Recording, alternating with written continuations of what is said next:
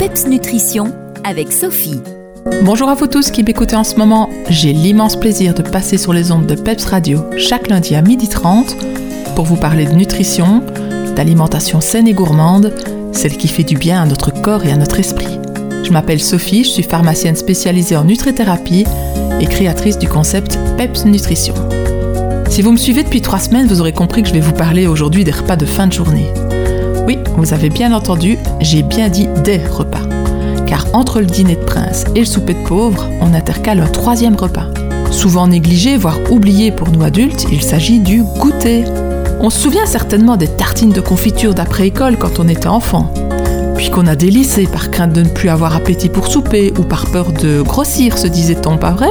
En réalité, le goûter est un repas tout aussi important que celui du matin et de midi.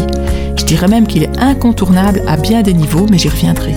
Il se doit d'être complet, mais contrairement au petit déjeuner, il a dominance glucidique et a donc un goût sucré.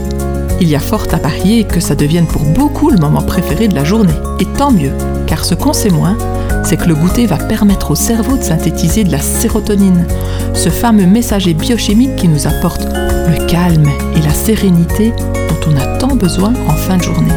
Alors si vous aussi vous sautez le goûter en espérant gagner du temps et des calories, c'est une très très mauvaise idée, car il y a de fortes chances que cela entraîne les fameux craquages et grignotages intempestifs de début de soirée.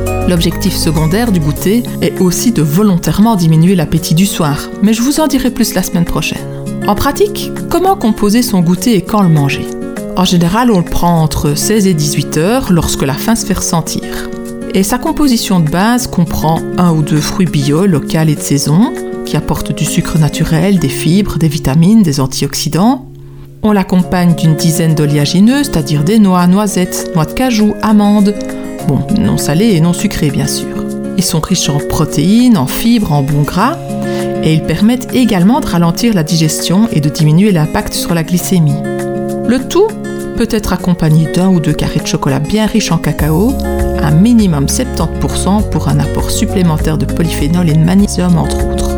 Vous l'avez compris, je vous conseille vivement de remettre le goûter au devant de la scène et de le savourer en toute sérénité et zéro culpabilité. Voilà, je vous retrouve la semaine prochaine pour vous parler de la composition idéale du repas du soir et de son impact sur notre santé. D'ici là, gardez le sourire et surtout le PEPS. Les meilleurs conseils et recettes nutrition de Sophie, c'est PEPS Nutrition. Retrouvez-la sur Facebook.